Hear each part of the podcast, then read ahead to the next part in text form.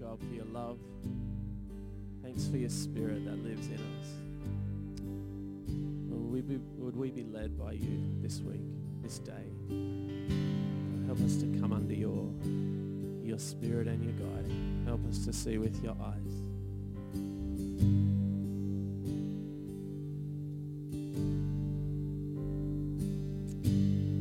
Wow, thank you. Thanks for leading us so well. I feel like my heart's kind of in my throat. Nat, I love it when you play. Oh, like you guys are good too. But it's it's rich. I love it. Thank you so much. Uh, we we're in week three of our series that'll take us through into to Christmas. Christ Mission Church. In, in theological terms, we're exploring, and not very deeply I might add, but we are we are exploring how our Christology shapes our missiology, which then in turn determines our ecclesiology. So well done, Dan Cornish, this morning for for, for citing that back to me. It's like, this is what we're doing. This is what we're doing. It was like, yes, that's it. Good job. All the ologies. Um, and so there is something of an order to this, it seems, that when we have uh, and when we're growing into a fuller and a deeper understanding of who Jesus is, what it is that he ultimately wants and what it is that he is doing in history, that then shapes our action in the world. It shapes our sense of purpose, our sense of mission. And then as we come to understand and we and we grow in this, this shared mission together, our co-mission, then this determines the kind of community we create. In other words, the the, the, the church, the, the ecclesia, the community of brothers and sisters on mission in the world. Last week, Keith introduced our first big Christological idea, the idea that Jesus of Nazareth is Israel's promised Messiah. You cannot unhook Jesus the Messiah from the story of Israel. Jesus is the resolution to the Israel story. All of the promises of the prophets about the coming Messiah who would who would re-establish the, this everlasting kingdom of peace and righteousness and, and justice, these promises are fulfilled in the person of Jesus, the anointed one, the Messiah, the Christ. And so today's theme, it follows straight on. So we know that the Messiah, which is a Hebrew word, and that Christ, which is the Greek word, um, this is the anointed one, the anointed and promised king, the king of all creation, the king of heaven and earth. And so this is the idea we're looking at today, that Christ is king. And so this message has got a little bit of gravity to it, so buckle up, because when we truly understand Christ as king, it has implications. It has significant implications in terms of our followership. It has implications in the most fundamental sense of what it means to be Christian. We may have a handle on what it means to follow Jesus as our Saviour, the one who rescued us from sin, from death. But what is required of us if he is indeed the King? And so this is our topic. As with any big idea in Scripture, we need to understand this idea of, of king uh, in terms of in the context of the of the story. And so let's start here and recognise that the Bible, that Scripture from Genesis to Revelation, written by about forty-odd different authors across the span of maybe fourteen hundred years, across different genres and contexts and styles, first and foremost tells a political story.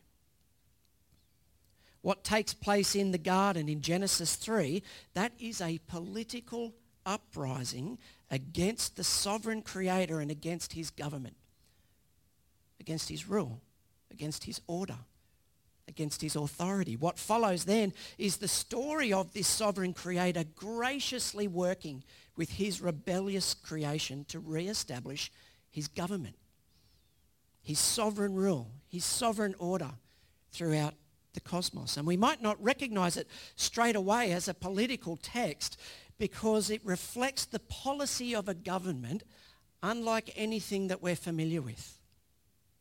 In fact, we might straight out reject the Bible as being political because it bears no resemblance to our political categories.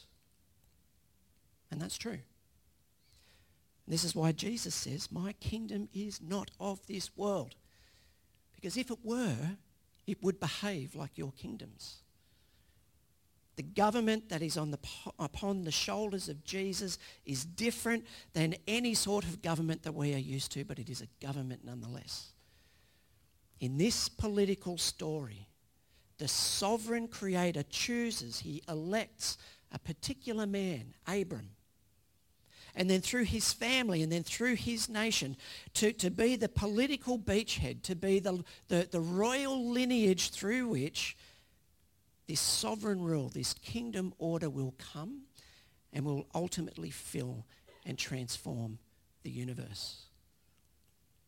It is a story about a kingdom, about the political f- affairs of a people group under a particular government. It's a story uh, about the laws of that kingdom, about its economy, about its society and culture, about its customs, about its heroes and villains, and about its victories and about its defeats. The Bible tells a political story. It is only secondarily a spiritual book, and only insofar as the jurisdiction of this kingdom transcends our material boundaries. The kingdom of God covers both spiritual and material domains, and the boundaries between which are artificial anyway.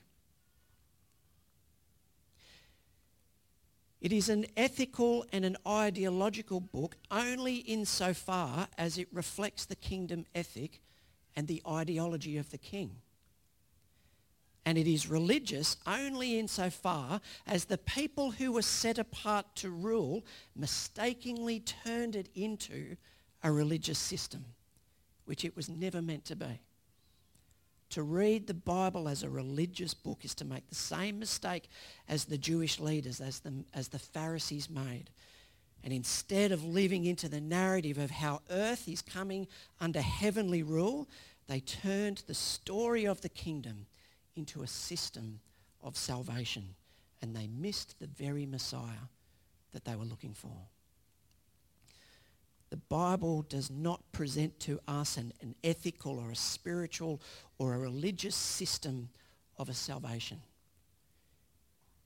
It is a political book that tells the story, as N T Wright puts it, of how God became king, and how this king is bringing all of creation under his perfect sovereign rule.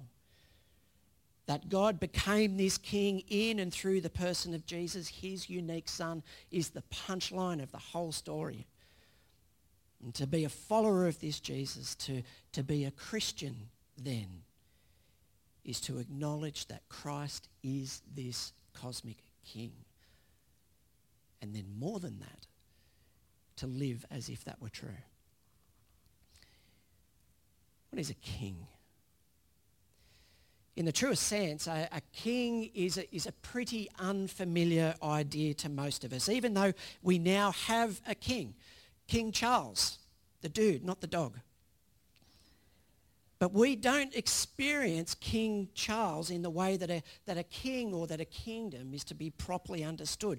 The king is the supreme ruler. The king is sovereign over a nation, over a territory, of a higher rank than anyone else. And their rank is by birth, not by election. There are two things to note. There are two principles that are going to help us to get our heads around this idea of, of king. And the first is the idea of sovereign rule, of sovereignty. And the second is the importance of land, of territory. So sovereignty and territory. To, to be sovereign is to rule over. It is to rule above. It is supreme power. It is ultimate rule. And rule, of course, is law. It is principles. It is statutes, regulations, rules to abide by. To be sovereign is to be the ultimate source, is to be the ultimate authority of all such rules, of all such regulations. A, a king rules sovereignly. And in other words, the will of the king and the law are effectively the same thing. We read in Ecclesiastes eight four that the king's word is law. The king personally, sovereignly defines good and evil. Sovereignly defines what's acceptable, what's not acceptable. And this is why Jesus could say in, in Matthew five seventeen, he says, "Do not think that I've come to abolish the law or the prophets. I've not come to abolish them, but to what? To fulfill them." Jesus fulfills the law because as king, he is the law. He is the fulfillment of the law.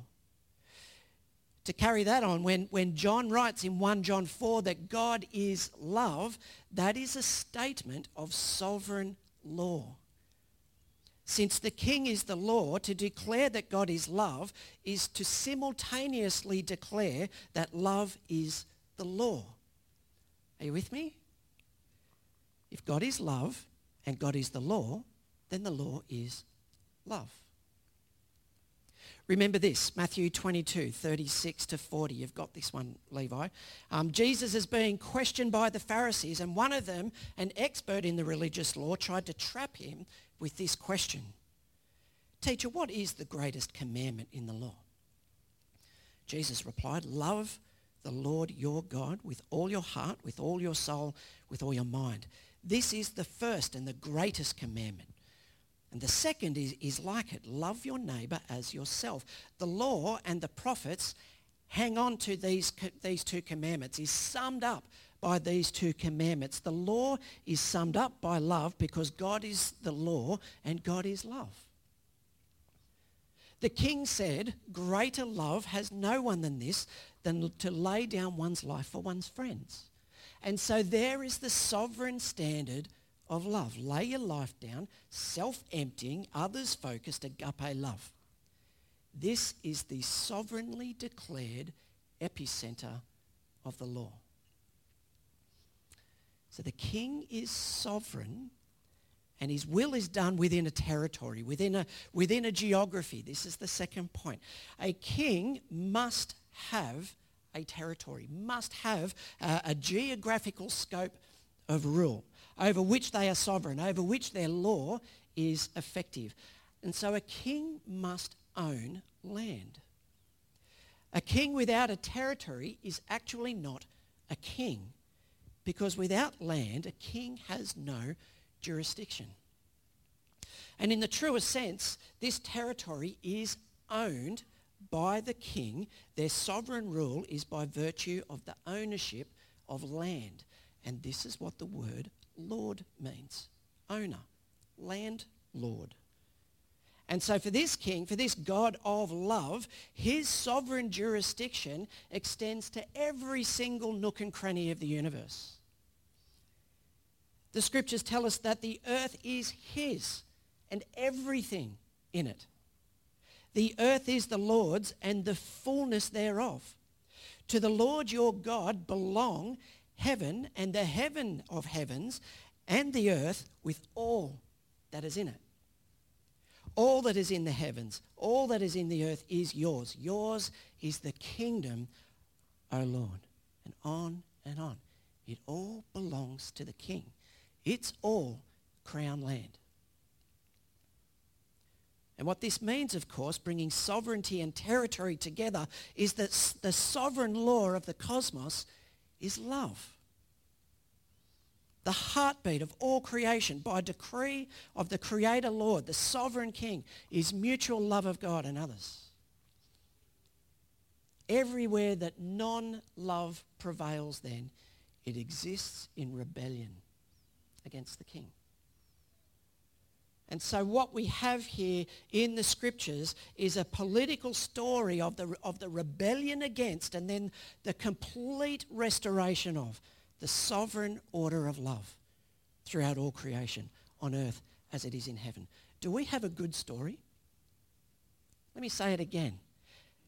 What we have in the scriptures is a political story of the rebellion against and then the complete restoration of the sovereign order of love throughout all of creation, on earth as it is in heaven. We have the best story.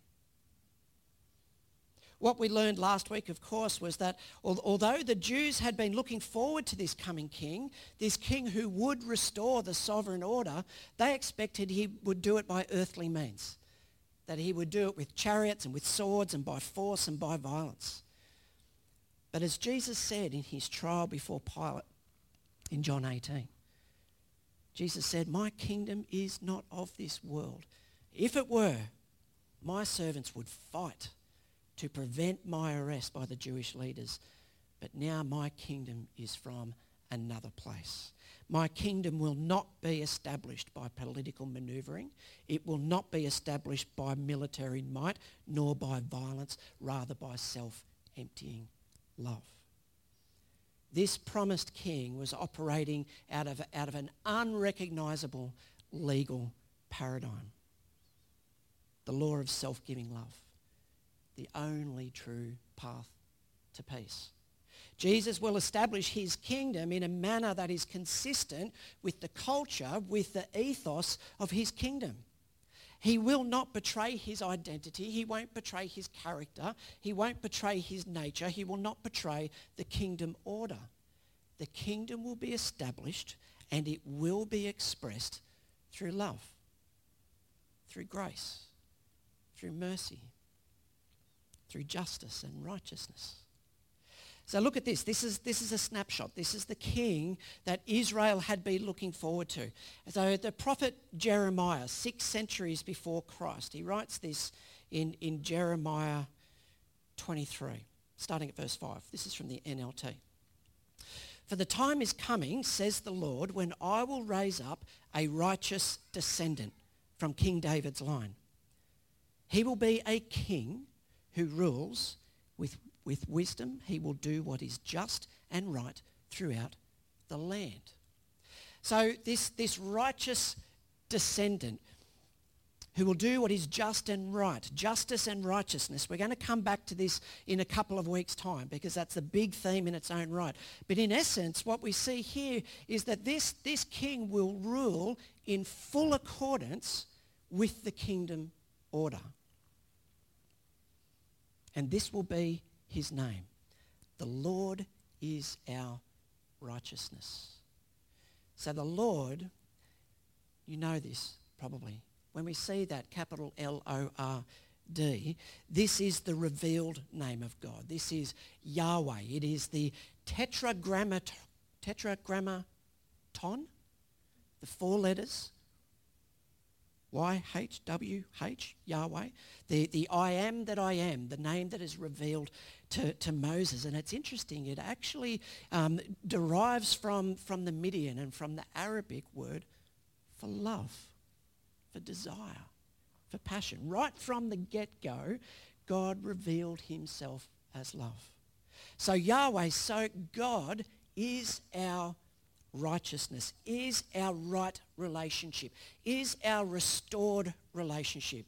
God is our salvation, which is cool because this is the meaning of the name Yeshua or Jesus. God is our salvation. So through the prophet Jeremiah, God is foretelling of this Davidic king who will rule in full accordance with and who will restore God's kingdom order throughout the land. God is our salvation, will be his name. This is who we're waiting for, the king. Then, perhaps fifty or sixty years later, in the middle of the fifth century B C, Ezekiel writes this, chapter thirty-seven. "My servant David will be their king. They will have only one shepherd." So it's not King David, it's not David, he died some five hundred years earlier, rather this is the Davidic line. "This king will obey my regulations and be careful to keep my decrees. They will live in the land I gave my servant Jacob, the land where their ancestors lived. And so you can see sovereignty and territory coming here, together here. The land I gave my servant Jacob is not just the land of Canaan. It's not the land of Israel. Rather, land that was that was given to Jacob or, or that was promised to Jacob was a passing on of the promise to Abraham, the multitude of nations. In Genesis twenty-eight fourteen, the Lord says to Jacob, your descendants will be as numerous as the dust of the earth. They will spread out in all directions, to the west, to the east, to the north, to the south. All the families of the earth will be blessed through you and through your descendants. They and their children and their grandchildren after them will live there forever, generation after generation. They will live there in, in the land promised to Jacob on earth, generation after generation. Not heaven. Worth noting.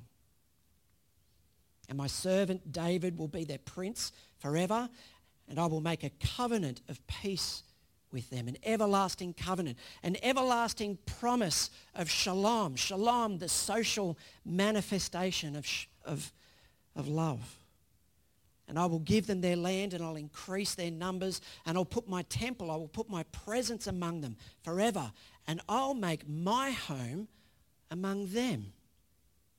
I will be their God, and they will be my people. God is na- not making our home with him. He's making his home with us. And if you fast forward to, to Revelation twenty-one and twenty-two, you'll see that God gets what, what he wants. And so th- here through the prophet Ezekiel, God is, is telling of us that, of this same Davidic king ushering in everlasting shalom across the earth, where God will make his home here with us. Then the prophet Zechariah, five hundred years before Christ, he prophesied this in chapter fourteen, verse nine. He says, and the Lord will be king over all the earth. On that day there will be one Lord. His name alone will be worshipped. The Lord, Yahweh, will be king. This promised Davidic king, by definition a human being, will be God himself, sovereign over the territory of the earth, over the land. That's the promise, and we read it over and over throughout the prophets. And then, as we saw last week, the, the, the New Testament writers all believed that Jesus of Nazareth was indeed this promised Davidic king, the Prince of Peace, God with us, the everlasting king over all the earth. In, in, in prophesying, in telling of, of Jesus' coming birth, the, uh, the, the angel speaking to Mary in Luke one, from verse thirty-one, the angel says this, you will conceive and give birth to a son, and you will name him Jesus. He will be very great and will be called the Son of the Most High.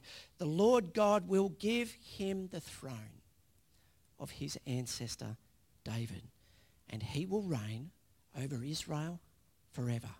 His kingdom will never end. So here he is, this promised Davidic king, Yeshua. God is our salvation, the king whose reign will never end. Paul, the, the ex-Pharisee, the, the expert in the law, the expert in the scriptures, he was writing to his protege Timothy in First Timothy chapter six. And, and Paul says to Timothy, I, I charge you to keep the commandment, keep the law, keep the order, without spot, without blame, until the manifestation of our Lord Jesus Christ, which he will bring about at the right time. He who is the blessed and only sovereign, the King of Kings, the Lord of Lords. Jesus of Nazareth is the resolution to the entire Israel story. God's sovereign reign on earth as it is in heaven. Here's the point. Jesus is King, crowned with thorns, enthroned on a cross, resurrected and ascended. And the writer of Hebrews tells us that Jesus is now seated in the place of honor next to God, and all the angels, all the authorities, all the powers accept his authority. He is sovereign.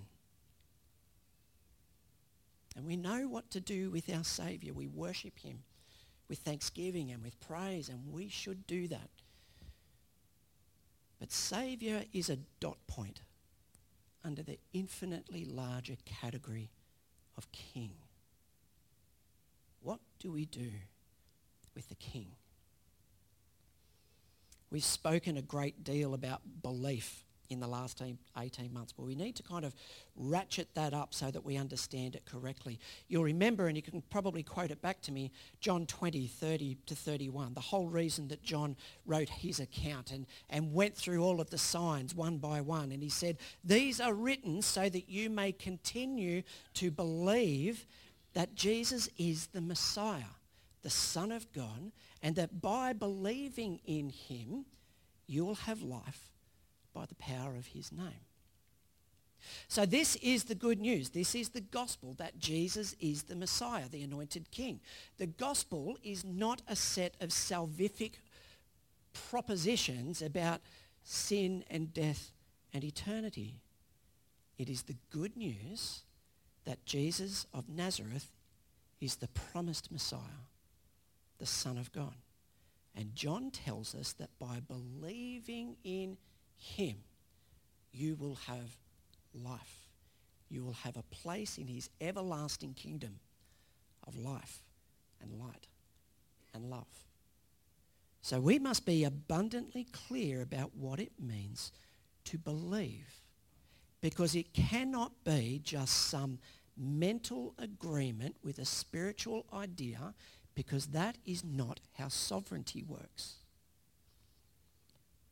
To believe, to mentally agree that Jesus is King is necessary, but that's insufficient for life in the kingdom. Similarly, we know that we are saved by faith, but to have faith, if we understand that to mean only some heartfelt confidence that he is King, that too is necessary, but it's also insufficient. Rather, we are to live in a manner faithful to the King. We are to embody a life of fidelity to the sovereign King.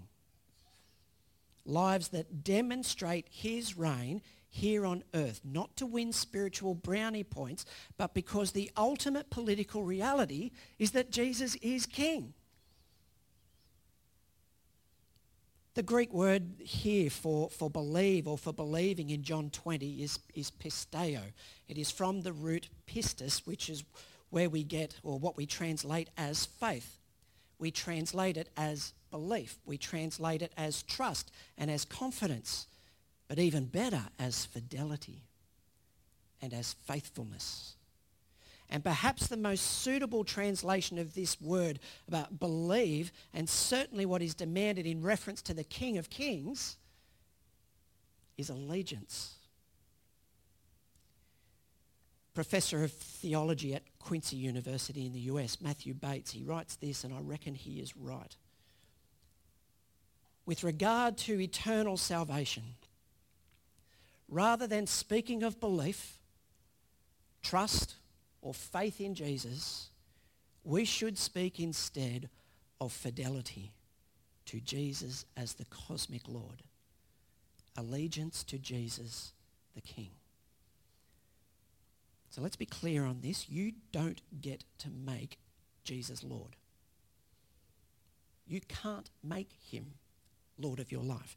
I don't get to make him King. He is King. It's not up to us. He is the Lord of your life. He is the Lord of my life. He is the Lord of everyone else's life. We don't get to decide.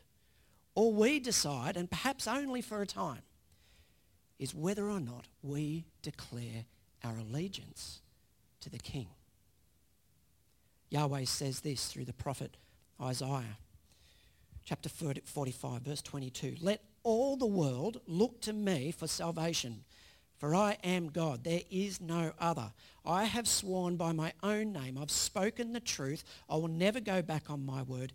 Every knee will bend to me, and every tongue will declare allegiance to me. This is not a democracy. The only appropriate response to the king is allegiance.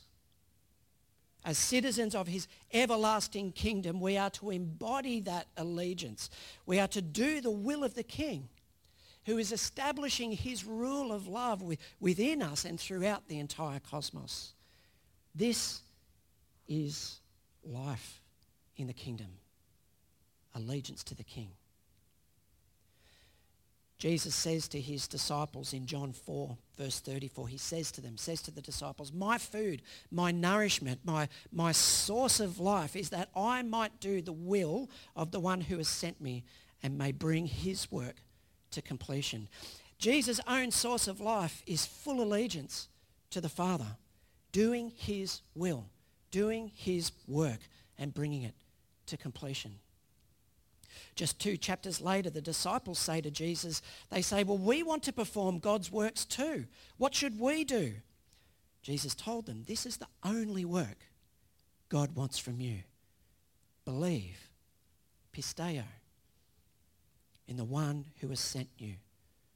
Pledge fidelity to, faithfulness to, allegiance to the one he has sent. And just as the Son has life in allegiance to the Father, in the same way, we find life in allegiance to the Son.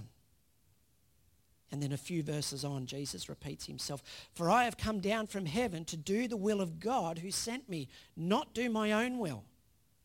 This is what allegiance looks like.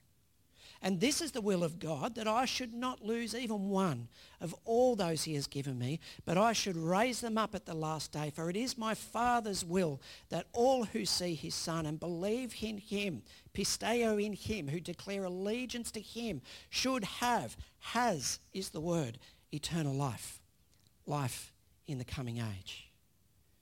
And so here is this common ground of our Christology. This is the starting point of imagining all we might be, all we might do in response. Jesus is King. He is the King of the universe. The full sovereign governmental authority of God the Father uh, in heaven and on earth has been given to Jesus Christ the Son. And in this political story, the story the Bible tells us, is all about the enthronement of this fully human Son, the establishment of his everlasting kingdom of peace on earth as it is in heaven. Anything that we might think and say next about mission, anything that we might think and say next about church, is anchored in this political, this governmental authority. Jesus is the King. In the same way that the Son does the sovereign will of the Father, we as the citizens of that kingdom do the sovereign will of the Son. That is life. It is to him alone, our Lord, our God, our Saviour, our King, to life and light and love itself, we declare allegiance. And anything else is a dead end. I'm going to ask you to spend some time in prayer together this morning about this. I'm going to ask that you might move your seats around, that you would create little groups of three or four or five or six. You can do that now.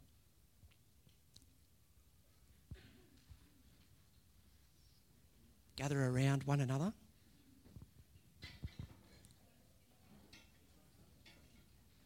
You can move the furniture, it's completely fine.